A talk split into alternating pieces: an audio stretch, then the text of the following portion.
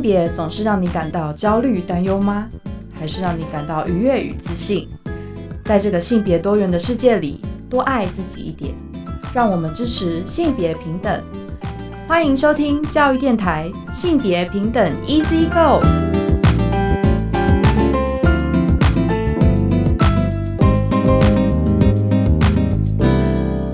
嗨大家午安，欢迎收听教育电台性别平等一字歌我是温龙。不晓得这礼拜大家过得好吗？今天的节目内容性别大八卦，想跟大家来聊一聊哦，就是美国呢，就是最近政权交接哦，当然大家关注了，还有另外就是他们的国会的动乱之外呢，其实我关注到就是台湾伴侣权益推动联联盟他们的 po 文哦，其实另外一件事情呢，就是他们的众议院，就是美国的众议院公文呢，以后都要使用性别中立的语言。什么是性别中立呢？稍后呢跟大家分享。而今天的性别慢慢聊，想跟大家来聊聊，就是一个 NGO 的组织——中华民国为娘交流协会。很高兴我们请到了为娘交流协会的创办人杨幂老师来跟我们聊聊这个协会的创办的过程。我们先进行性别大八卦。别大八卦。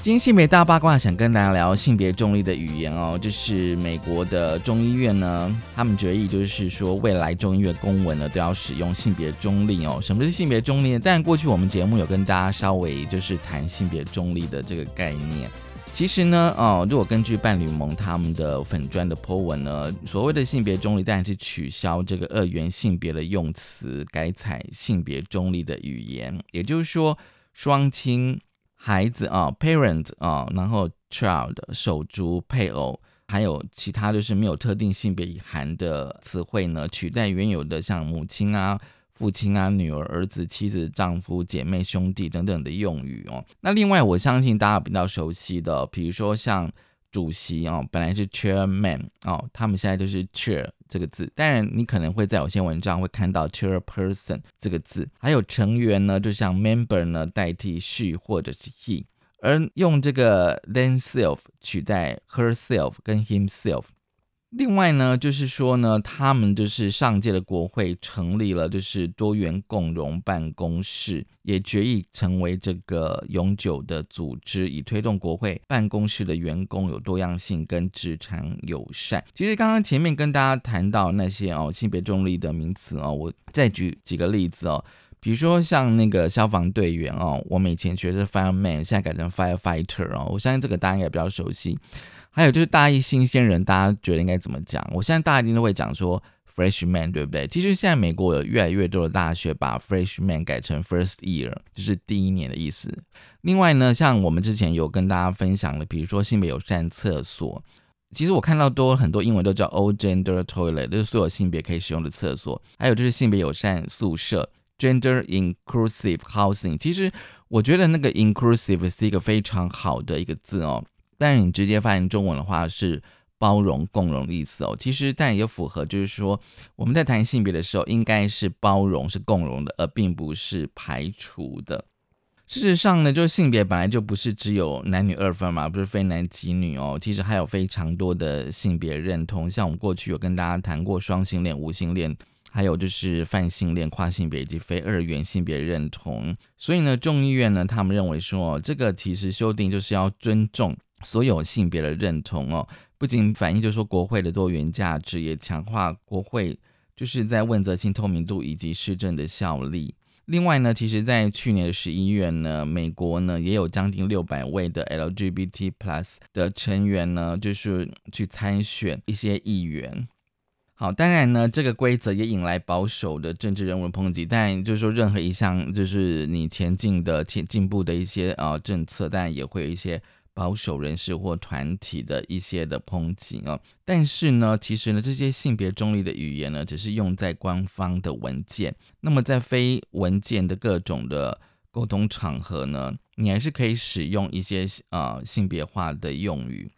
其实呢，就是呃，大家如果还有印象的话呢，我们过去哦在节目有跟大家分享一本书，就是说性别是彩虹色的嘛哦，那一本呢。其实有提到非常多的性别中立的用语，比如说像 they t h e y，大家知道说的是复述了他们了，也常被用作为性别中立的单数的代名词。那另外像牛津词典在二零一八年呢，也新创了像 z e z i r 取代了像 he h e 还有 his h i s 或是 she 或是 her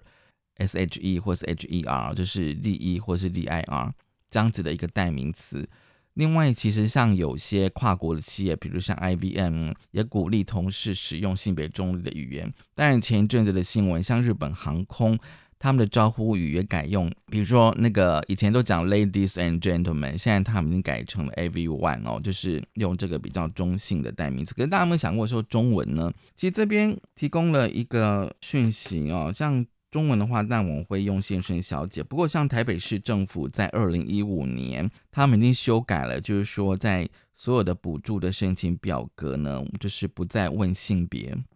就是本来就是呃，像当你去填表格的时候，很多性别栏就是填男或女嘛。那台北市政府呢，他们把这些表格的性别栏改成了称呼。就是说，除了先生、小姐之外呢，还有其他称呼，就是让这个申请者呢自由决定希望怎么样被称呼。因为台北市政府认为说呢，像性别认同、性别表征、性别表现，还有就是身份证那个法定的性别呢，其实不会影响你就是能力资格的认定。也就是说，当你在申请这个呃补助案的时候，不会因为你的性别。呃，有所差别待遇，而且这性别也不是会影响你呃申请资格的认定，所以其实呢，我查一下资料呢，台北市政府在二零一五年也就这样做过了。当然，大家可以去回想一下，我们现在的生活当中，在中文里面有哪些其实是性别化的用语或称呼，大家可以去思考，未来再跟大家分享。就是今天开始跟大家分享的性别大八卦，稍回来性别慢慢聊。性别慢慢聊，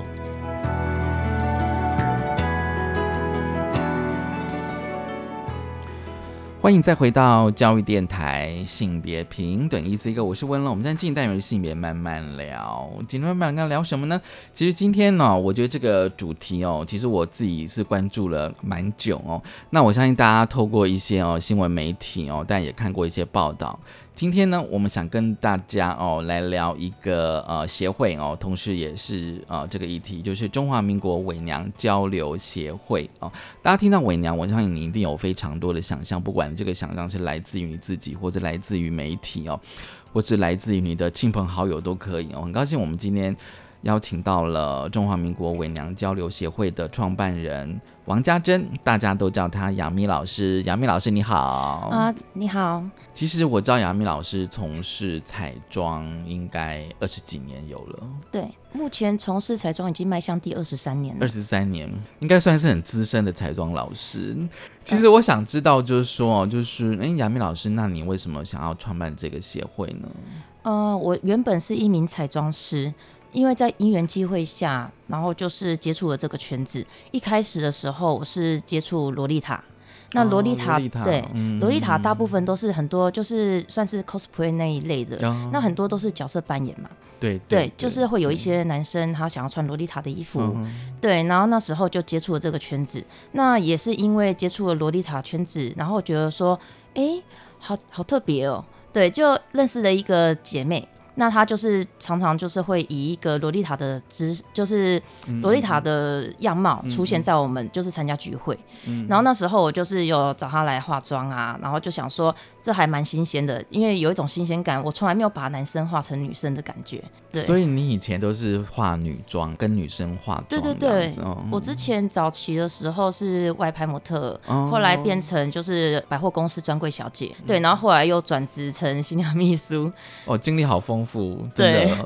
然后后来的时候，就是在做新密的时候，因为我们都会找人来练习嘛。那时候我就找了一个洛丽塔的姐妹，然后来练习。然后练习完之后，我觉得还蛮特别，我就把她的照片贴在我的粉砖上面。然后也是因为她有分享我的粉砖，后来就有一个魏娘，她就跑来加我好友，就跑来脸书加我好友。然后加了好友之后，她就跟我聊起来，聊一聊之后，我们又约出来。约出来，然后他到我工作室，然后我们就来化妆。嗯那时候我才真正的接触魏娘这个圈子。嗯对，那时候我问他说：“哎、这个圈子好特别哦。”真的有真的有这一群人会这样女装出去吗？还是你们只是做单纯的就是就是好玩，然后做打扮，像 cosplay 这样？他说没有，我是全女装的出门。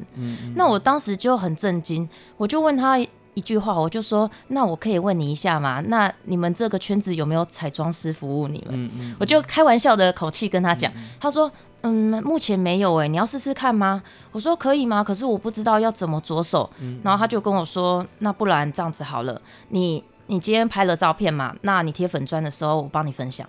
对，他就跟我讲说他帮我分享，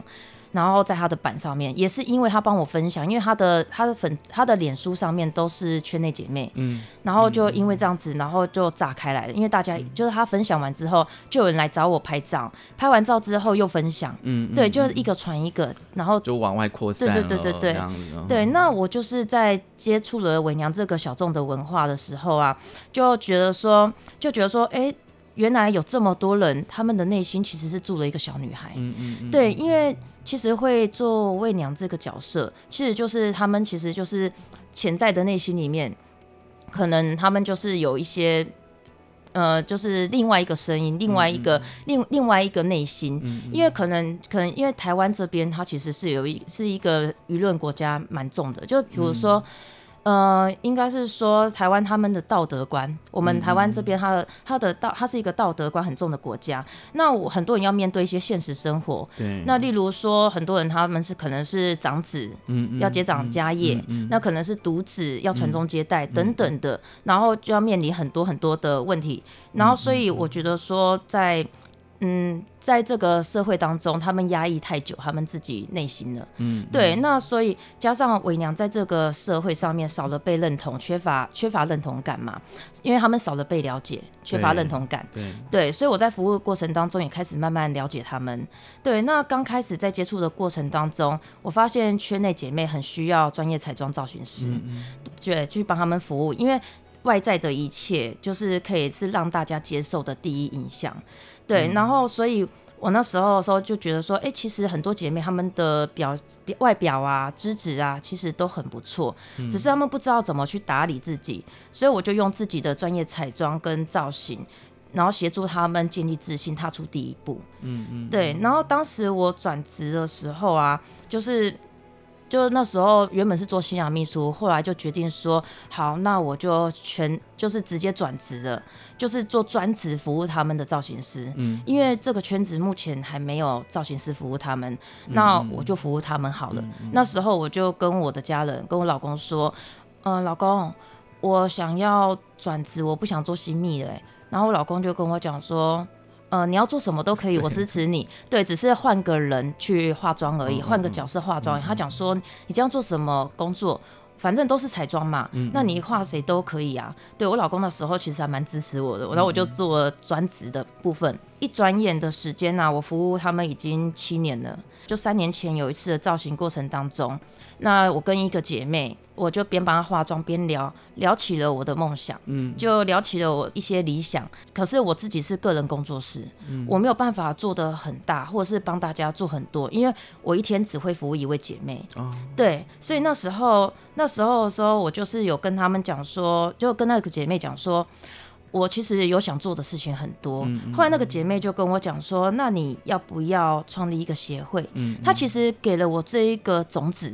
对，就让我萌芽了。那你那时候想说，哎，协会是什么这样？对对对，我那时候就就不知道协会什么，他协会是什么？他说人民团体啊，我说哦对对对，这是什么东西啊？嗯然后后来他就跟我讲，他就有大概跟我解释说协会是什么样的形态、什么样架构。对，然后那时候我听完这些之后，我回家我就跟我老公商量，我说：“老公，你觉得我成立协会可以吗？”他就问说：“为什么你要成立这个？”我就把我想法告诉他。后来到时候我老公就说：“好，如果你要成立的话，我支持你啊。嗯嗯，对，因为我的家人其实是一直以来都很支持我的，支持我做任何事情的。对，然后他起了这个头，我后来就觉得说，嗯，我真的应该要竭尽自己的所能，就是为大家做点什么事情，因为不然的话，我一个人工作室，然后能为大家做的事情不多。对，我的当时想法是这样。对，那当初我们会选用中华民国伪娘交流协会这个名字，主要是希望能够透过一个内政部核准的人民团体，让更多人知道这个文化，然后而且让社会大众了解跟认同。那至于说像伪娘的定义，对。很多人对伪娘定义都不同，啊，都不同。对对对，那我对伪娘定义就是一群爱美、爱打扮、内心住着一个小女孩的人。嗯，对他们给我的感觉是这样，因为我服务他们一直以来，他们给我感觉都是这样，他们只是内心做一个小女孩，很很爱漂亮而已。对，那他们有着女性化的心理，借由着外在的样貌，可以释放内心层面另一个自己。这个是我对他们的定义。这样子，对，因为就是我刚刚在节目一开始就是说，大家对伪娘这个名词哦，就会有不同的想法。对，我觉得不管是正面或者负面的哦，我觉得有时候可能是整个那种就是台湾的那种对议题的接受度，我觉得至少跟十年前比起来的时候，我觉得是有相对提高这样子。对。然后你刚刚讲说，就是你之前都是帮女生化妆比较多哦，然后后来你开始慢慢跟着这些姐妹化妆这样子哦。我可以问一下，就是说在你帮他们化妆之前哦，他们都是自己化吗？呃，很多姐妹她们都是自己可能看网络上面化妆，嗯嗯，或者是说像有些人她自己网络上看完之后就跑去教姐妹化妆，哦，那可是她们化的妆不够柔和。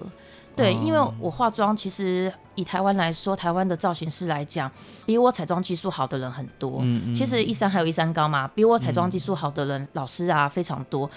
我主要针对是针对姐妹她们的适合度，还有她们的柔和度。我要怎么样画出一个妆，不会让她们觉得太锐利，然后可以画出她们的女性的那种柔和感。这个是我一直在做的事情。这一部分可能跟我以前在新娘秘书在画新娘的时候，或者在画一般女生的时候比较不同。嗯，对。所以你觉得就是男生的脸跟女生的脸，呃，就是轮廓、肤色这样子，对，然后肤质其实都有差异。那很多姐妹她们就是。呃，也有很多姐妹，她们只有服装打扮而已，她们脸上没有妆，就戴个假发，然后脸上没有妆。对，嗯，因为我看就是说，就是伪娘协会，就是你们是二零一八年成立的嘛，对不对？对，我们二零一八年的十月二十号成立，成立的，大概现在就是两年多的时间。对，那我看一下，就是说你们办过活动，就是会以呃彩妆课程为主。对，我不知道就是原因是什么呢？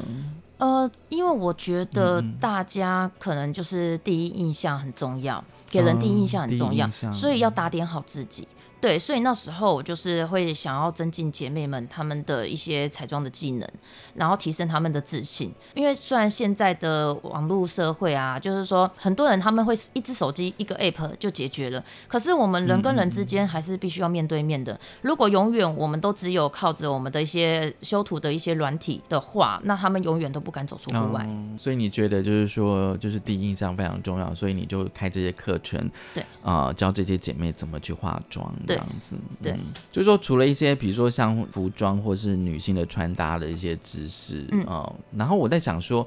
透过那个过程，那种化妆的过程，怎么样让这些姐妹她建立开始自己的自信呢？嗯，我觉得第一步就是他们要先把自己打点好。嗯嗯，想要让自己变得更好的时候，第一个就是必须他们必须知道自己的定位。嗯嗯，对。那很多人到我工作室的时候，之前到我工作室的时候，我会跟他们询问：哎，你怎么会想要做造型？你怎么会想要打扮？对，你打扮是为什么？我会先问起源，对，先问原因，然后问完之后，我才会慢慢循序渐进的问他们说：那你那你现在在造型当中遇到什么？有什么问题？还是什么？就是在生活当中有没有遇到什么问题？很多人遇到的最大的问题就是，哎，我觉得不被认同，对，就觉得很委屈。可是他所谓的不被认同是哪一部分？就觉得说人家把他们当很怪异，用怪异的眼神去看他们。可是这种怪异的眼神，其实很多是来自于他们的，就是他们的穿着打扮。嗯，因为很多姐妹。他们其实一开始入门的时候，他们对女生的定义话，就是一定要踩高跟鞋，一定裙子要穿很短，嗯，然后一定要长直发，对。可是现在的女生并不是都会一直踩着高跟鞋嘛？那有些姐妹她们个子本身就已经很高了，那再踩一个十公分、五公分、十公分的高跟鞋，看起来更高。那你在人群当中，即使你打扮得很 OK，可是你又踩这么高，是不是在人群当中你会特别突出，就会让人家会觉得有这种异样的眼光等等等的？对，所以我在做的事情是在帮他们调整。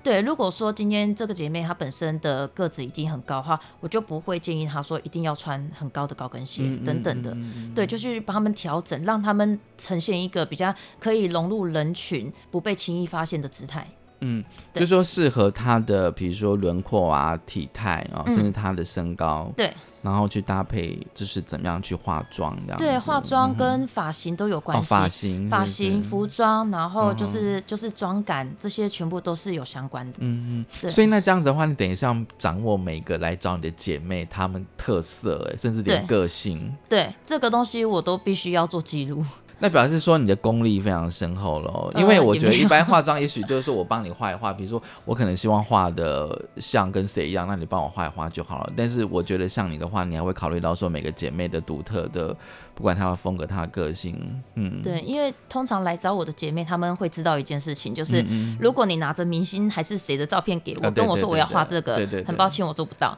对我只会我只会依照他们适合的东西给他们，对，然后可是我都跟他们讲了一句话，因为就是我们要追求流行，不如创造流行，对，这句话是我的指标，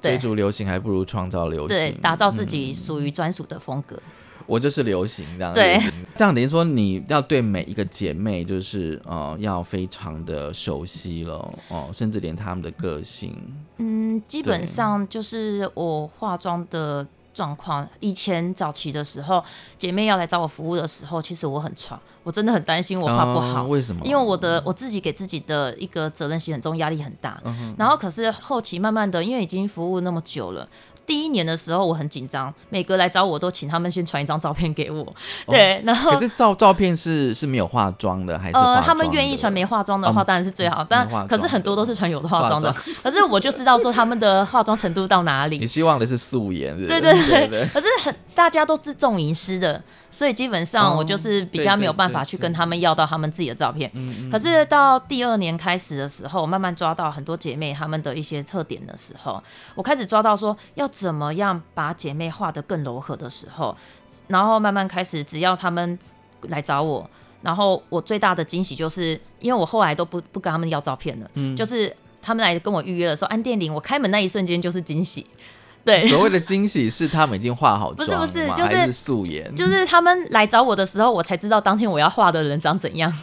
哦，对，就是给我给我的一个考验啦。比如像我跟你预约，但是我就不传任何照片给你，对对对，然后你当天看到我。对，然后你再来帮我画这样。对我就是当天看到立即性的，就去帮你就是做及时的反应。假如说呃有些姐妹本身原本的身份就是以男生生活的情况，对，那他们有家庭有小孩，然后生活忙碌，所以连保养都没有。嗯。所以基本上他们在过来的时候，我也遇过说皮肤状况很差的，那我要立即的帮他处理他的状况。嗯嗯。对，就是要做一些就是做一些前置的前置的动作，帮他们去处理状况，例如说整脸啊、去角质啊。然后还要问他们来的时候会问他们说，呃，我问一下哦，你们可以修眉毛吗？那你眉毛可以修到什么程度？呃，有三个给你选，三个选项给你选哦，是完全不动，怕家人发现完全不动，还是修杂毛？修杂毛就好，还是说你们可以完全的交给我，然后我帮你修一个眉形？嗯，对我会给他们选项，去让他们做选择。所以你等于算是整套的服务这样。对对对，应该说什么？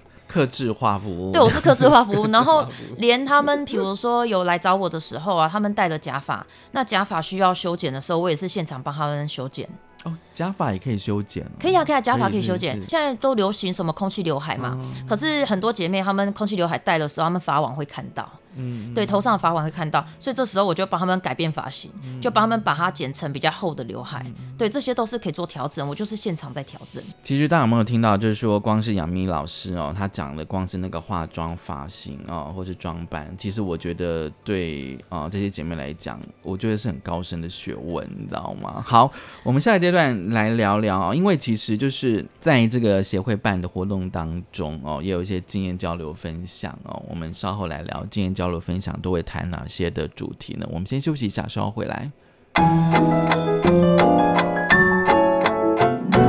Open your mind，就爱教育电台。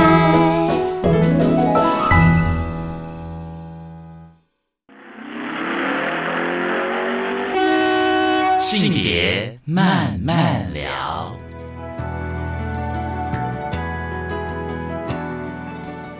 欢迎再回到教育电台性别平等一这个，我是文乐。我们在进行单元性别慢慢聊，今天慢慢聊跟大家聊的是伪娘交流协会，很高兴我们邀请到了协会的创办人王家珍，大家都称呼她为杨梅老师。因为上一阶段我们聊了非常多，就是你怎么成立这个协会的过程哦，怎么开那个彩妆课哦，像我自己觉得，如果我今天化妆。画的让我自己很满意，基本上我会觉得今天我会觉得非常有自信感，应该是这样子吧？对，我其实想要知道说，就是呃，协会怎么样哦，让姐妹成为一个支持性团体？因为我觉得协会它并不只是一个 NGO，可如果就内部来讲的话，它也是一个就是呃来参与的姐妹们，给他们一个支持。对，因为像台湾很多姐妹，就是会遇到一个问题，最大的问题就其实就是因为不了解，所以不认同。那我们就是在建立大家，让社会大众了解这个部分，其实还蛮重要的。我们要让大家了解的情况下，我们第一个要做的事情就是把大家，就是让大家能够精进自己。要精进自己，对，精进自己，我觉得精进自己很重要，投资自己很重要。嗯，与其把时间花在花在一些玩乐上面，我会建议他们说，哎，你们可以做一些投资自己的就是行动，例如说去学习一些课程、一些彩妆类的东西，或是一些造型搭配的东西。所以，我们协会这边呢、就是有举办一些课程，例如我们会有一些保养的课程，嗯因为圈内姐妹大家的肤况。肤况问题，因为很多人他对保养这一块不了解。嗯如果你的肌肤的底没有做好的话，其实其实我们之后要上妆要做什么，其实都还蛮困难的。对，所以我们的最基基底的部分要先做好，然后也有一些彩妆教学啊。那彩妆的部分就是让大家能够。呃，脸部脸部上面，然后可以变得更柔和，然后更女性化，然后还有一些就是可能一些冥想，哦，冥想，对冥想，然后一些心灵课程。那像冥想的部分的话，因为很多人他们的就是生活压力太大了，嗯那会需要的是一些释放。那就是我觉得协会这一部分，可能我们在做的不只是不只是只是一个外在而已，而是内在。是希望大家能够能够在一个空间里面，可能就是释放自己。那我们上次的冥想啊，有做到一件事情，就是我们冥想课程是我们协会的执行长，嗯嗯，对我们我们执行长他主要他主要就是负责这一块。像上次课程，他就是有放一些呃音乐，然后跟大家带动大家，然后让大家在就是在躺在地板上啊，然后就是放松啊，然后去让大家能够达到一个最放松的状态。那我们的还有一些就是像心灵成长课程，会请姐妹大家围成一个圈子，在一个空间里面围成一个圈子，大家分享自己的故事，去分享自己故事，去让大家认识你这样子。对，然后就是我分享了自己的故事，然后我就是我觉得我的想法是什么，我以后要做什么事情，然后我的目标是什么等等的这种能够说的、想说的都可以跟姐妹分享。这个是我们所谓的心灵成长的部分，就是跟姐妹有讲好，我们走出了这个门之后。这个东西就是放在心里，然后只是说在这一个空间里面，大家可以无私的去分享。即使今天圈内姐妹她们是很重隐私的，可是在这一个阶段，在这个课程里面，大家其实都是很放松的，都可以让别人看到自己内心最真诚的一面。对，那我们还有一些像，例如说比较。比较文艺性的，像例如说手作课程，那手作课程的话，就是会着重像之前我们在南部，南部的南南部有办一些手作课程。那手作课程，例如说我们会做一些纯天然的口红制作，嗯，对，就是告诉大家说，哎、什么什么东西加什么什么原理什么的，对就会变成口红的，对，就是因为圈内姐妹，其实大家不会化妆的人，最起码都有一支口红。哦，对，就是没有口红也有护唇膏啦。对，就是即使戴了假发，然后女装她什么都不会，打个底妆，也好，没打也好，可是口红一定会上，嗯所以我们就用了天然的口红制作的课程，然后去让他们去玩这些东西，让他们去调他们自己想要的颜色，然后还有一些像饰品啊、发饰。我们如果说像一般女生出去，有时候我们会带一些发饰，那圈内姐妹她们可能就是戴假发的时候会需要一些配件。那我们就是会教他们做一些配件类的东西，然后还有就是做甲片、指甲片。一般女生都会呃做一些什么光疗、水晶指甲嘛，嗯可是可是很多圈内姐妹，她们她们必须就是只有短暂的时间可以维持这个身份，那们之后就是可能这个时间过，可能就走休假那一两天维持这个身份，后面就要面对她自己原生的一些生活、生生活上的状况，她不能够留指甲，或是不能够做一些指甲彩绘等等的，那我们就有一些甲片的制作，然后就是可拆式的，让他们自己去设计他们自己要的那些指甲，然后就是要要使用的时候就把它带上去，不用的时候就把它拆下来。对，我们就是会有这些课程，然后还有一些就是像我刚刚有提到，像彩妆彩妆类的东西嘛，彩妆类的东西就是会教一些整体性的，例如说服装搭配。对整体造型等等的，就是比如说今天今天什么样的身材、什么样的体型适合穿什么样的衣服，嗯。对这些东西，呃，协会陆陆续续都有在在教，对，都有在执行这一部分。然后我们上次还有上了一个课程，是我开的课程，教大家手机如何自拍，如何用手机修图，手机 app 修图的课程。对这个东西，我有在教大家，因为社群媒体其实现在是一个很普遍的一个，就是交友的一个管道。那照片对他们来讲其实很重要。所以我就是有帮他们去，就是做这一方面，然后让他们用可以更女性的样貌去跟社会融入，对，然后透过这个平台，就是勇敢的走出户外。嗯，对其实光听亚米老师你这样讲，我发现就是协会本身活动课程真的蛮多的耶。对，可是就是参与性，应该是说，因为嗯我们协会目前就是有课程，我们就会 follow 出去。那就是就是我们会打在我们的粉砖上面，就是打在我们粉砖啊一些活动上面，那就是自发性的报名。就是如果说今天有姐妹要参加的话，那他们就是自发性，他们就是应该是说他们就是意愿性的意愿性的参加。对，就是我们课程就是开在那边了，你们要不要来都是看个人，因为有时候我们的课程不见得说大家上班啊哦时间可以配合得了。对对对，所以我们就是就是用一个比较自由的形态，然后就是反正我们就是不定时的会开课程。对，像我们像我们在像呃像一月七号我们在高雄，然后我有办一个就是呃伪娘造型秘籍的课程，对，就是教大家教大家要怎么样快速的几个重点，就是容然后说就是。你们想要打扮的话，有什么重点，然后可以快速的让你们抓到重点去做造型，然后就是自己自己可以玩这些造型。比如说十十分钟就上手，类类似这种就是我类似这种就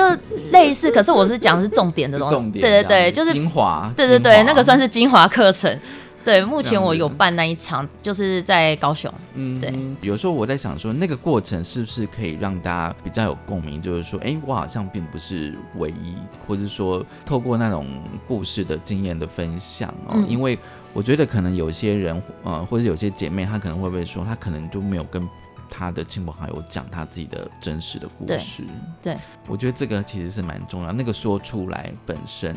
对，对，因为以前早期的时候啊，我们还没有成立协会的时候，我做的事情就是，我除了是一名彩妆师以外，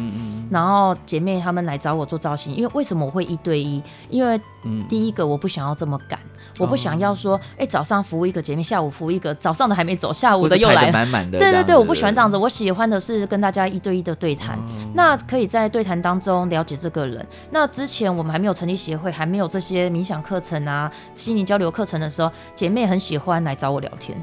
对，就是说顺便化妆就就顺便聊天，呃还是有的纯聊天没有有有的人他们是他们是来真的是来化妆的，化妆，对，来做造型的，然后就是跟我，然后说顺便聊天。嗯那可是有些姐妹，有部分的姐妹，她们是为了想跟我聊天，然后来找我化妆。化妆，哦对对对对，其实就是因为他们想要一个聆听者。对我我很重要，对我一直在做一个聆听者，这七年来我一直在做的是一个聆听者的角色。嗯。对，无论协会有没有成立，一直到现在，我自己我自己这边，我自己工作室这边，我也是一直都在做这件事情。所以就是说，你工作室就变成一个据点，呃，这个目重要的一个目前我们的那个成长课程，然后还有就是一些彩妆教学的课程，目前工作室在桃园，对，桃园平镇这边，所以呃，就是北部的课程来说，协会课程来说，着重会在我工作室。嗯嗯对，那南部的课程，因为我在南部，我们也有一个南部有一个微光幸福。嗯对我们南部的姐妹，我不称为为娘，我不称为为娘，对我给他们取了一个名字，叫做微光女孩。哦，为什么？呃，微光女孩主要的主要的原因是因为大家都是在黑暗中摸索，嗯嗯，对，大家都是在应该是说都在迷惘当中去摸索，摸索最真实的自己，内心的自己。然后，然后微光是主要是因为在黑暗中有一道曙光，有一道光线指引他们方向，然后说就是指引他们该如何前进，然后就是辅助他们，让他们能够成为理想的自己。对，所以那时候我就用“微光”这两字，然后加上女孩，就用“微光女孩”。可能在北部的话，因为主要是因为协会，我们还是以中华民国伪娘交流协会这名称，所以在北部我还是会以伪娘这个名词。可是，在南部的话，我们微光的话，我们就是说，哎，我们微光女孩有什么活动等等的。对，因为“微光”这两个字，我之后是想要把它涵盖“伪娘”这两个字。对，可是目前现阶段，我们跟我们跟内政部成立的协会是是对登记的是伪娘，因为也必须要用伪娘，因为用了这个词，大家才知道这是什么样的文化。哦，对大家反而对“伪娘”这个词已经有既定的印象。对，因为社会大众对伪娘的词比较有印象，如果用“微光”这两个字，大家不知道这是什么协会。对，所以我现在在做的事情就是要对外。我们协会在做的事情就是对外，要让更多人知道这个文化的存在，所以必须要用“伪娘”这两个字。对，哇，就是光是名称上就有蛮多的考量跟含义耶。对，这样子哦。其实我想要了解一下说就是像姐妹们她们在日常生活中可能会有遇到哪些挫折，或者是一些呃比较沮丧的事情最常遇到的就是、嗯第一个就是不被认同嘛，不被不被家人、不被朋友认同。那只要是他们跟家人、朋友，或者是工作上的同事，还是什么，就是社会上的形态来说，就是男扮女装这个这个部分，可能我们长一辈的长辈，他们会觉得这是一件很奇怪的事情，嗯嗯。就觉得你干嘛这样，男不男女不女，因为这个是最常听到他们被这样讲。嗯对，可是像我觉得，因为我服务圈内姐妹已经七年的时间了，那这七年下来的时间，我发现这七年的状况改变蛮多的。嗯因为我们现在其实我们我我原本是二十几岁，现在三十几岁，接下来又要四十几岁，比我们晚一代的新势力上来了，他们比较能够接受这一块，所以我觉得以后慢慢慢慢的，微娘这个圈子会越来越普及。嗯对，会像会像可能像同志一样很普及，嗯对，就是觉得那没有什么，只是现在现阶段还算是还算是要努力的阶段。他们在工作上会有一些对，他们在工作上其实遇到蛮多问题的，例如说有些姐妹她们是会以女生的样貌嘛，嗯呃，有些姐妹她们可能就是就是说她们已经是穿女装生活了，嗯然后她们只要去找工作的时候，可能讲个话。或就是开口讲话的声音，或者是说他们找了工作，然后递了身份证资料，就是可能要写履历。那这些东西给店家看的时候，很多店家他们是排斥的，嗯他们是不认同的。对他，所以姐妹她们其实在找工作这一方面，其实蛮无力感蛮重的。嗯对，所以就必须要持续的 就是对话，对，就是必须他们他们找工作常常都遇到很挫折，说我找什么工作都没下文。嗯嗯，对，就会很常遇到类似这种状况。那我能够做的就是跟姐妹讲说，就是跟他们讲说，你们不要，你们不要这么沮丧。对，就是还是一定会遇到。可是像呃，我举一个比较好的好的例子好了，嗯嗯像我身边，在我身边，我们有一个，就是我们协会有一个职业老师，他之前在工作上面的时候，因为她都是以女装的身份，就是去生活。那她之前就是在做加油站，在加油站打工，然后做大爷。后面的时候她她因为她是要跟我学彩妆，嗯所以她就是从台中搬到我们，就是搬到桃园这边来。然后搬到桃园来的时候，一开始找工作也是找的不顺遂，可是后来她现在在全家工作，现在就是以女装的姿态，然后就是每天上班就是以女装的身份，嗯对他们店里面是认同的。对，因为店长其实也蛮年轻的啦，对，就是他们有认同认同子妍，就是说认同他说，哎，可以哦，那个我觉得这样子还蛮好看的、啊，你这样打扮起来很漂亮啊。对，其实我觉得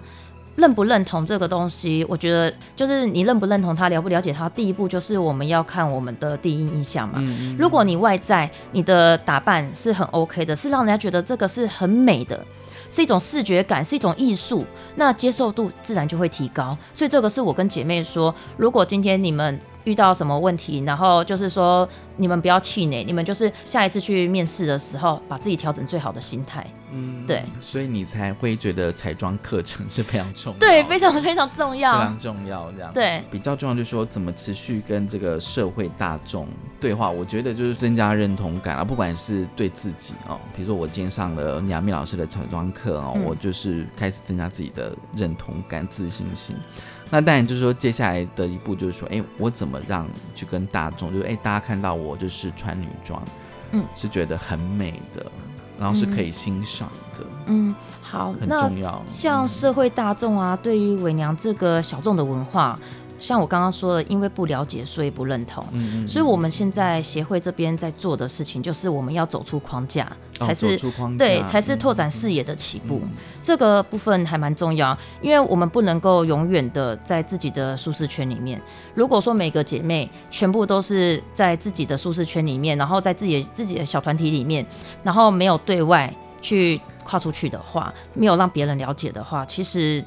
可能永远都维持现状，这个是我比较担心的事情，所以那时候才成立这个协会，希望说能够为姐妹做些什么事情。然后，因为我们要做到的事情是要用未来的眼光去审视现在，哦对，不是用过去的思维去限制未来，这个是我蛮强调的事情我。觉得好像有点励志，有点像那种励志的课程这样，没有因为看励励志课程。因为因为这个对我来讲还蛮重要，因为像我刚刚有提到嘛，就是就是很多年轻年轻一辈，他们可能之后都会接受，对所以我们必须用年轻一辈的眼光，对然后就是去就是去拓展，去对对去拓展去拓展现在，就是就是去去看现在。那我们不可以用像老一辈的思维去限制我们的未来，我觉得这个很重要。对，这也是我跟我们协会我们内部的一些干部所提到的事情。对，那像我们的协会当中，我们干部有分直男啊、同志，然后有伪娘、有原生女，还有跨性别，然后一些综合多元的性别所组成的，对。然后全部都是大家都是自发性的，嗯，对，就是成为我们干部的人都是自发性，而且都是无偿的为姐妹发声跟服务。嗯对，因为主要我们就是现在目前我们没有所谓的企业财团的金源，嗯嗯对，所以我们在着手一些事务上面的进度就不会像一般的协会这么的快，因为我要面对的事情很多，就是我们干部要面对的问题很多。除了要去协商、要去沟通以外，然后我们还要受到一些舆论。我们协会成立争议性蛮大的，对，不管是对圈内还是圈外，争议性其实都有。对，有好的有坏的，其实都有，都有两极化。像我们协会这边啊，就是主要就是会呃，之后我们打算说跟一些多元性别团体一起合作。对，目前这一部分还在规划。对，因为现在协会的像我刚刚说的，没有一些外力的金源，我们主要的、我们主要协会的收入就是来自于会员对会员的一些就是年缴会费，然后还有就是像我们开的一些课程。那像我自己个人帮姐妹开的课程，有收费的课程来说的话，我自己这些所收到的这些款项，我是全数捐给协会，嗯我自己是没有收任何钱的。因为现在我们要做一些对外的一些课程来说的话，我们必须要有一些资金才能够请外聘讲师等等的，我们的进度就没有这么快。可是我们之后会做一些交流，像也有一些论坛啊，学校叫我们参加一些多元性别的探讨。对对对。好，我们先休息一下，稍后回来。欢迎再回到教育电台性别平等一字一个。好，最后我们跟雅咪老师哦来谈这个媚娘交流协会哦，因为呃刚刚在休息的时候，就是有跟雅咪老师稍微聊一下说，就是你服务的最多是六十五，呃，没有对，现在已经提升了。又又在更年龄又又又往上这样。对，因为像像我这个星期遇到了一个姐妹很特别，嗯然后我一直以为说她，因为她外表的年龄看起来就只有像大概像大概四十几岁、五十岁，对，然后后来她就一直跟我说她年纪很大，我就心里面想说。年纪最大的不是六十五吗？你可以超过她吗？我那时候想法是这样，结果她一说她的年纪，我整个傻了。她跟我说：“杨幂老师，我今年七十岁了，是真的七十，对，真的七十岁，然后来跟我学彩妆，对我就觉得这一点让我觉得很感动，嗯。因为在他们这个应该是说他们这个年龄，以及他们现在他们所承受的一些舆论，会比我们现在这一辈更多。对对，嗯更更隐藏自己，可是他却勇敢的做自己，而且他现在年纪就是已经七十岁了，还这么的用心，然后来学彩妆，而且他那一天跟我学彩妆的进度，我觉得他算资优生，他算是学的还不错，对，所以我就觉得其实圈内姐妹没有分年龄，嗯，对，因为我服务的最小十六岁，哦，十六岁，对，然后像像我自己儿子，我十岁就帮他化妆了，对我儿子十岁就就当伪娘了，对我儿子现在十六岁，然后觉得呃，妈妈，妈妈很 哦，每个人都说我儿子化女装很漂亮，哦，真的，对，很可爱，大家都这样说。好，因为其实哦，因为你刚刚提到那个七十岁的姐妹，让我嗯。想到说，也许她就是从年轻对到现在一直在追求这个东西。对，他说他是从年轻到现在，嗯。而且那时候他讲说他其实有做过一些手术，哦。对，有做有做手术，然后让让他的身形体态就是成为更理想的自己。嗯嗯嗯对，所以那时候的时候就是有跟他聊了一下，他的他给我的感觉就是让我觉得他经历很多事情，然后很感动。对，可以慢慢的再去认识他。对对对对。我不知道，就是说协会就是未来会有哪些的规划呢？呃，我们协会目前不定时会开立一些课程，还有一些各项活动。那大型的活动，例如每年的三月十五号，就是我们协会固定开春酒，嗯春酒对伪娘春酒的时间。对，然后小型活动像是造型体验啊、写真啊，然后一些户外的团拍等等的，然后可以让也让一些就是协会里面想要学习的姐妹有更多的资源可以使用，让大家的大家互动性更多。那像一些姐妹，她们已经所谓女装了嘛，将来她们就是嗯，在工作上面，因为刚刚我有提到的一点，就是他们在找工作上面会出现歧视，不对对，不被受应有的尊重。所以将来我们也不排除会开一一些从事彩妆啊、整体造型啊，对这些方面有兴趣的姐妹，然后让他们做一些彩妆方面的检定考试。嗯协会以后我们会开始培训一些彩妆师，然后会做一些协会内部的检定考试，嗯然后让他们能够帮助更多更多需要彩妆的伪娘。嗯帮助更多需要彩妆的姐妹。对，那我们协会对外的展望，我们就是中华民国伪娘协会，主要是由内政部核发的人民团体，那就是让社会大众能够更了解这个文化存在。那我们主要做的就是跳脱框架，增加曝光率，让姐妹在社会大众能够被认同，能够有更多的尊重跟被重视。那对内的话，中华民国伪娘交流协会是属于圈内姐妹的一个大家庭。那我们不分彼此的互相帮助扶持。那日后呢，就是成长协会的成长也是需要大家用行动支持的。只有用行动力跟支持，协会才会有更多更多元的发展。然后才能够帮很多姐妹争取很多社会福利，争取更多被认同、被重视、被尊重的福利。对，因为邻居的力量就来自我们的相遇。对，那每一位支持我们的姐妹，其实我都蛮感激他们的。对，然后像我们协会现在目前就是来自四面八方，那协会成立两年的时间，就是。大家都是一起摸索，然后一起努力，一起成长。那如果说像有人有愿意跟我们一起服务的话，那也欢迎加入我们的行列。嗯，今天真的很高兴哦，就是杨幂老师哦，就是中华民国伪娘交流协会的创办人，来跟我们聊聊，就是伪娘交流协会成立的过程，还有许多姐妹的故事哦，还有你的彩妆课程，所以大家对伪娘应该有比较有初步，甚至有深刻的认识哦。其实我觉得哦，就是未来哦，如果有在就是更进一步的消息或者讯息活动的话，我也觉得很高兴再邀请你们来这样子哦、好，谢谢。更认识，就是说，比如说，如果你们到学校去，因为我觉得在学校交流是一个还蛮重要的一个活动，嗯，真的。今天谢谢杨幂老师来跟我们分享，谢谢杨幂老师，谢谢也谢谢大家收听今天的性别平等，一次一个，拜拜。